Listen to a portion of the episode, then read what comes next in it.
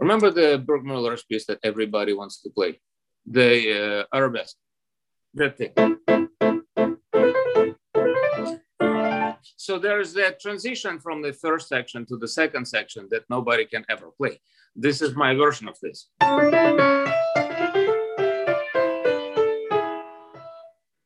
Because the original one was uh, something like.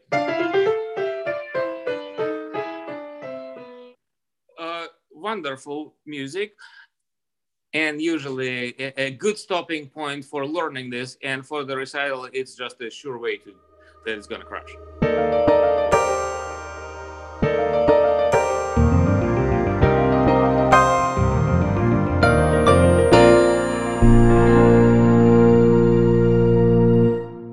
I'm Ben Capello, and welcome to All Keyed Up Creative Conversations for today's piano teachers. Thanks so much for listening. Today, I will be speaking with Misha V. Stefanuk. Misha Stefanuk is a prolific jazz and classical pianist, organist, and composer with over a hundred TV credits, ranging from Good Morning America to One Life to Live. His fun and easy personality have led his piano studio to thrive since 1986. Misha's students include numerous first place winners for the Georgia Reflections Composition Competition, Chopin Young Artist Competition, and the Duquesne Young Artist Competition, and a finalist in the NAACP ACTSO competition. Many of his students have graduated from prestigious music colleges across the United States, and many have received substantial music scholarships. Misha has published over 25 books on music and piano, and five of them ended up on bestseller lists, including 100 Easy Piano Classics, which reached number one over all of sheetmusicplus.com. Misha, thanks so much for joining us today. Absolutely. Thank you for having me. It's a pleasure.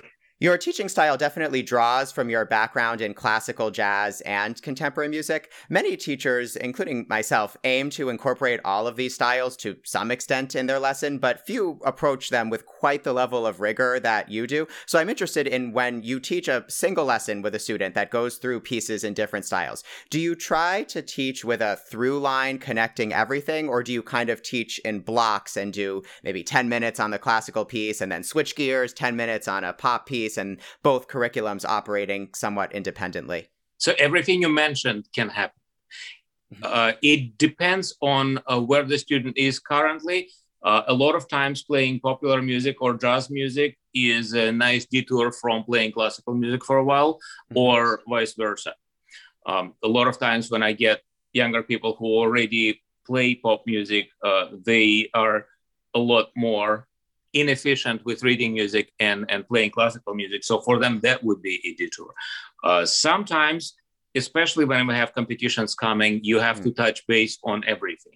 For example, if you have three different pieces and two of them are going to the two different competitions, then you have to at least go through parts of every one of them. So you never know what you're going to get. And, and one of the points about teaching piano that everybody universally agrees upon is we have to make progress in every lesson. We have to start with something that is not so good, and uh, that particular thing needs to get better by the end of the lesson. And, and when you say you need to make progress, perhaps towards a competition, do you feel that there's any significant difference in, in how you get started on preparing a more popular piece for a competition versus a more classical piece? Or would you say you kind of have a single teaching approach that you feel can apply across multiple styles? That is an interesting question to ask. I think i approach everything uh, sort of the same because i don't really see uh, that fundamental difference between classical music and non-classical music per se I think music is music, and although it has uh, different characteristics and, and different things come into the play, music is music.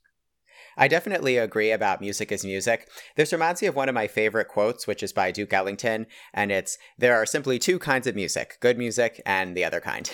I do want to talk about at least some surface level differences, though, across these styles and get your opinions. So I want to talk about articulation and phrasing. Although, of course, there's a wide range of music that falls under the banner of pop and under the banner of classical. Can you talk about how you would work with a student on phrasing on a piece by Mozart as compared to, say, a pop arrangement? All of my students from very little kids, uh, we always sing everything. Okay. So if I'm playing something with the very beginning tune, it's like do re mi mi re do si e di si. So when you try to play something like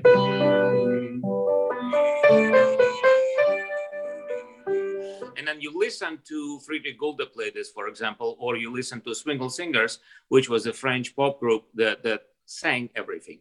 So there's a very beautiful soprano singing like, mm.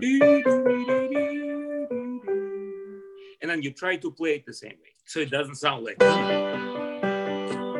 Yeah. And if that was a Madonna song with that, then of course you listen to like literally 20 seconds of Madonna and you realize that that synthesizer that's playing is like. Right. So the. Uh, the, the difference is pretty obvious. And then you just like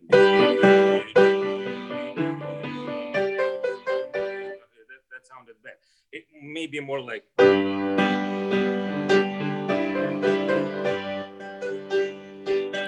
I see. So and in the elements of groove, and you uh, talk about how if you're playing on the piano, the first thing that you're missing is a drummer. So guess who becomes a drummer? You. So that that that, that banging uh, on the piano in in uh, more contemporary, more popular music is essential because you're covering up the drummer not being there. And then mm-hmm. on the top of this, you also listen to how she sings, and there's nothing in the lines of like Madonna doesn't sing like that, right? It would be m- m- Right. more like the very articulate, very everything. Everything is an accent. Everything is in in your face and then you talk about hmm. different concepts because for mozart mozart does have groove but it's a different groove it's a very mellow very cautiously trying to feel out what the groove is going to be by the time we get to you know so before you get there that that, that doesn't exist That's very interesting. So, do you have them sing it before they start learning it, or is it more like first learn the notes and rhythms and then sing it? back and forth Yeah. I like that idea of that across classical and perhaps jazz and pop styles freely go back and forth as you learn the piece between playing and singing as a way to learn what articulations and kind of phrasing you want. Um, and that's interesting that that applies across all these different styles. Um, another question related to classical and popular music. I've had a lot of instances um, in my studio where teenage students come to me with amazing ears and a lot of improvisation skills, and they can play elaborate arrangements of pop songs that they've heard on the radio, but they have basically no note reading abilities and kind of a poor technique. Have you ever had this happen in your studio? And can you talk about how you would deal with a student like that? Oh, it happens all the time because uh, somehow the system that we have does not supply people who are talented with enough information and, and therefore they learn what, what they can get their hands on. I mean it started with jazz. I mean most of the jazz people did not read music so well at all. Uh, Mhm. so it's an interesting conversation because one thing that happens is once they get in my studio they start kind of being exposed to this holistic idea of music the Chick Corea, who passed away a few days ago, um, Yeah. the very first episode that he did online, the recording, he played uh, one of the Mozart sonatas. And uh, that's what I've been doing since the January last year. But but but, but and you realize that the, since the people who are monstrous and, and wonderful, for some reason play some classical music, it does mean that they have to because the, the other part of this is the human relations with the students. So you can't just tell them uh, go eat broccoli; it's good for you. Mhm. that's a that's a bad teaching method. You could eat broccoli yourself. You could try to cook it better. Um, and and maybe they will be somewhat receptive to that idea at some point. But if they only want to play uh, Yes, that's the famous one. it, it, it- it's it's wonderful and and you play that for a while and then you talk about um, here's my other conversation. There are oral cultures and there are written cultures and we by far are written culture. And the advantage is editing. If you are doing oral culture and nothing you don't have any score for anything. That's impossible because what you said is what you said. Now here's the other thing uh, when you're little and your parents are reading books to you, which I have two kids and I've done, I can tell stories, probably about four of those. And then you realize that my oral tradition is done. Uh, I don't remember any more than this. So the ability to write things down and edit them is a very intricate part of what we do. And that also allows for significantly more elaborate and more complicated subject matters and and and the way the way the music particularly develops Yeah, I've had a lot of moments like that in my studio when teaching composition is when I take a student who starts with improvisation work and has been improvising and improvising, and then they first try composition and we talk about, as you say, editing. And you can see on their faces that they've never done something like that before. The idea that, oh, I can rethink something yeah. I did. And that does go to, I think, to what you're talking about, about a written culture. Uh, I do want to talk a little bit going on improvisation about jazz. You've written several jazz method books, such as Jazz Hanon and Jazz Piano Lessons. Can you talk about those books a bit? Absolutely all of them were written because I needed them. Generally, all mm. of hmm. my books, except for the first five, were written because I needed them in teaching, and I was getting uh, not extremely happy with what I could get my hands on. Uh, the jazz mm-hmm. piano lessons is step by step. It's like literally you come to the first lesson and and you're explaining being explained. So okay, we're gonna deal with the concept of blues and concept of boogie woogie, and that's what it is. That's a C, C energy and then it goes up, down. And as long as you're playing that, that's a C chord. So when the chord says F, you do the same thing from the F. Mm-hmm. And then it immediately goes and like, okay, so now we're gonna play 12, 12 bar blues. I'm not gonna play the whole thing. Uh, now, now the uh, I'm gonna go through a couple of pages that I just sent to you so you can look at them. Page 11. So left left hand is what I'm saying. And then uh, what we've talked about earlier is uh, what the chords in the right hand actually are. So right now the chord on C is the, and we've talked and spent some time with uh, inversions, meaning moving same notes up. Mm-hmm. So for this page, it's the right hand is this. Not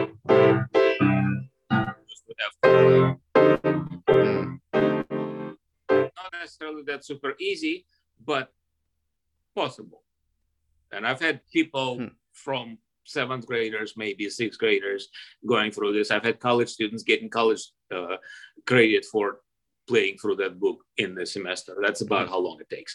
Uh, if you go to the next page, the left hand is mm-hmm. the same. The right hand has only rhythm. There is I no see. notes. So you're probably going to start doing exactly the same thing. And I'm going to say, wait, wait a minute. Is that the only thing that you can play there? Can you play a different C chord? Oh, so you leave the the voicing up to the students in this instance. Like, okay, so that's a different different C chord. And then okay, so next one is F. So let's do a simple one, right? And we're gonna talk about how that's a nice F chord, but it doesn't have six or a seven. So I let's see. let's see what will happen if we add the hmm. right. Would that be better? Hmm. But it's kind of like guided meditation. It's constantly, it'll give you the piece that is all written out, mm-hmm. and sometimes it's it's like brutally busy. Something in lines of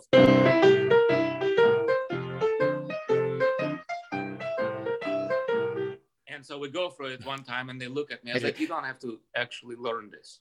What you do with this is you look at this and you go to the next page, which has hmm. rhythmic notation, and you do something like that.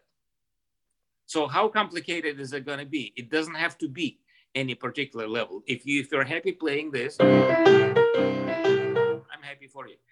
I really like this progression of starting out with writing everything first, but then taking a step back and simplifying the notation and leaving more choices up to the students, which is what you do in the jazz piano lessons book and also your jazz Hanon books.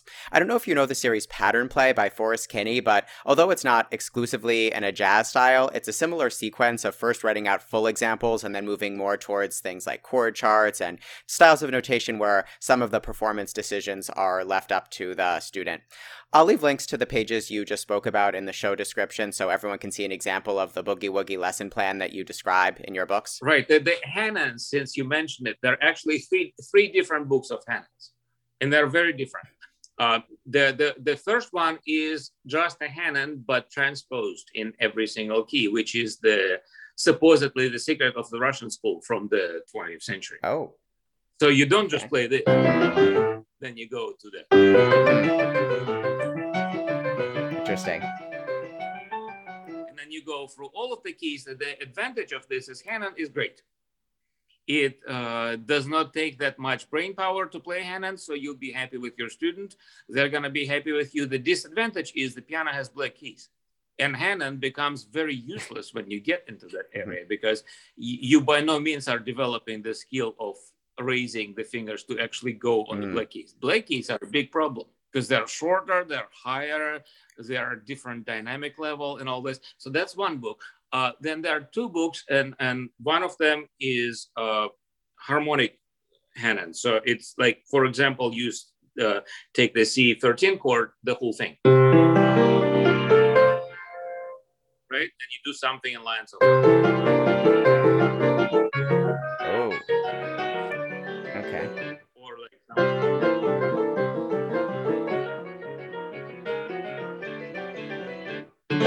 Gets it into your system and you have to like you know that when you practice by yourself you have to play the bottom the bass note on the bottom because if nobody is playing it you can hear mm-hmm. it and it's all about hearing and the third one is uh, just like sort of kind of uh, Afanasye's book but with a lot less words and a lot more examples when you do like uh,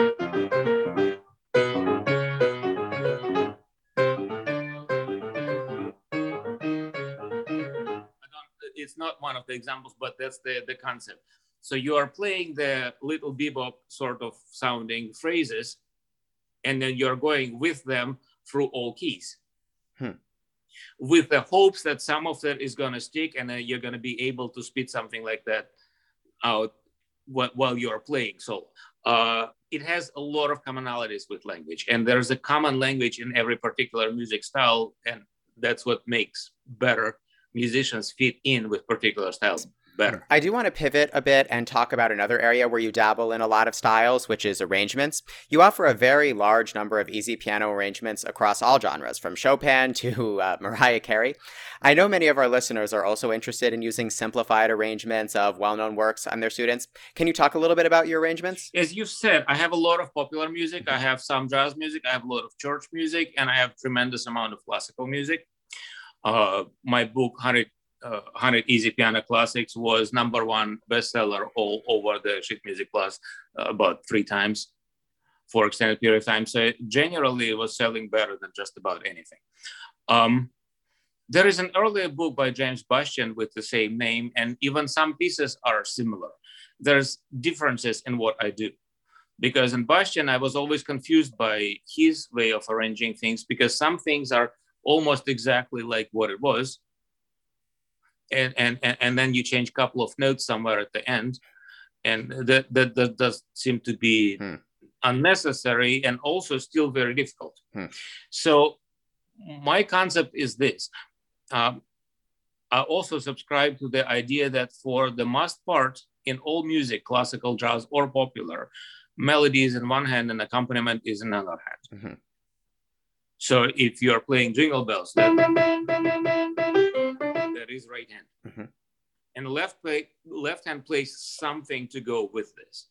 And a, a lot of what the left hand parts are is uh, chord structures somehow it, it exploded explored into some sort of style, musical style mm. that is appropriate okay. for that particular era. And what you're describing now, you would say is true across styles, whether you're arranging something by Mozart or arranging something by Mariah Carey. You want you, you the way you think of it is the melody in the right hand and some sort of a chord structure or mm. pattern in the left hand. Okay. It's just like when you play Mozart sonatas, which mm-hmm. I just recorded all of them. How often is the left hand playing solo? Yeah, not very often. No, very often at all, uh, unless you're talking about Bach music, and then you kind of yeah you kind of get get to grow to, to, to that level. Yeah. Um, hand size is a big deal problem because if I'm dealing with older people who are not professional piano players, if I'm dealing with little kids, all of them have octave, if that. So every time you have hand, that ain't gonna happen. Yeah, I've had a lot of situations with my own students where I give them arrangements of something that is completely at their playing level, except for the fact that the left hand has octaves, and just that yeah. alone becomes a deal breaker, and I have to change it. Yeah, and, and mine all are coming. They're, they're very practical. The reason I wrote 100 Easy Piano Classics is because uh, I wrote the European Piano Method before, and I used to go to the book that is called Essential Keyboard Rep, which you probably know. There are two books. The second book is slightly more confusing than the first one. The mm-hmm. first one is almost great, but there are challenges that are problematic for early intermediate students. The double notes it's a great concept. Mm. It's wonderful. It can be hard. you shouldn't give it to somebody who is still uh, trying to figure out what the note like one space above from the treble clef mm-hmm. is. It's a little bit too much information. And I also find out that by taking some of these difficulties out of these pieces, it makes their confidence level go mm-hmm. up. They feel happy that they can accomplish this. And it's a win win situation because two years later they're going to be playing Clementi and Kuhlau with no problems whatsoever.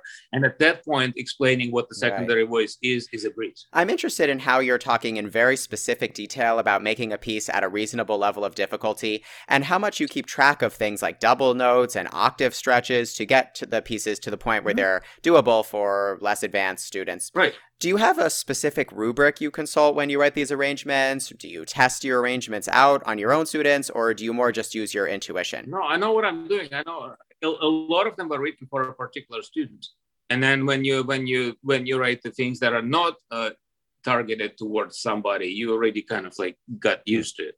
Remember the Burgmüller's piece that everybody wants to play, the uh, arabesque. Mm-hmm. That thing. Yes. Dugga dugga dun. Dugga dugga dun. Right, right, right. So there's that transition from the first section to the second section that nobody can ever play. This is my version of this.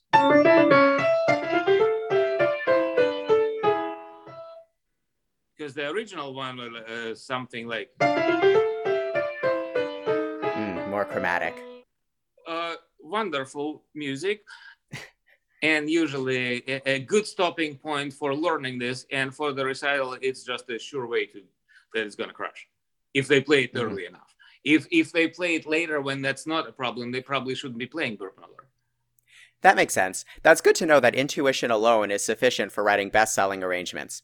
Finally, I'd like to turn to today when you, like all other artists, are trying to figure out what to do given the constraints of the pandemic. You make a lot of live at home videos on Facebook, and these videos show how eclectic your interests are since you use pieces from a wide variety of styles.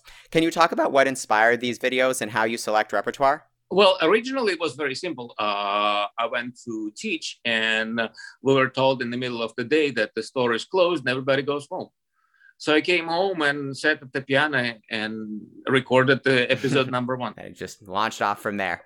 Right, and then I realized like, okay, so let's vary it a little. Let's add some uh, classical music and and some of the things I've added just easy pieces because my students are playing them and they're wonderful and all this and some pieces are like deadly difficult like chopin's polonaises or something like that and it's like yeah you work on it for two weeks and then you proudly present and it's like uh, i hope i never have to do that again uh, and then th- that went and then i've recorded the two voice inventions about 20 years ago so I was like, okay, so let's pull the two voice inventions. I was like, okay, so if I'm playing two voice inventions, why don't I do three voice mm-hmm. And I was like, okay, since I'm doing this, why don't I do the entire well tempered clavier, which is what I did. Wow. And I was like, Ambitious. okay, I don't necessarily want to go for for the uh, English and French suites now. Let's do something else. Uh, what else? I don't want to play Beethoven too many and and very time consuming and not necessarily my favorite. Mozart. So I recorded all Mozart. Now I'm on Clementi. So, so, so that's the, that's that's the popular part of this. Um, quite often I have special guests, and since we are still under some sort of lockdown, so it's limited amount of like occasion like this. But that's what I'm doing later today. That's what I did last week uh, with one of the Atlanta radio DJs. So that kind of thing, and uh, whatever they want to play, that's what because you can't play many gigs right now. Yeah, so you do you can, but I think it also is probably a great way to get motivation to stay practicing. I know a lot of my musician friends are finding it hard to keep as disciplined of a practice schedule as they used to. So I think doing those regular concerts is probably a yeah. great motivator. Uh, I really appreciate you coming on the podcast today. Can you, uh, before we sign off, can you tell our listeners a little bit more about how they can learn more about you? Uh, I have no idea. Uh, you'll probably put, you'll probably post my website, which has some links to it. It's stefanuk.com.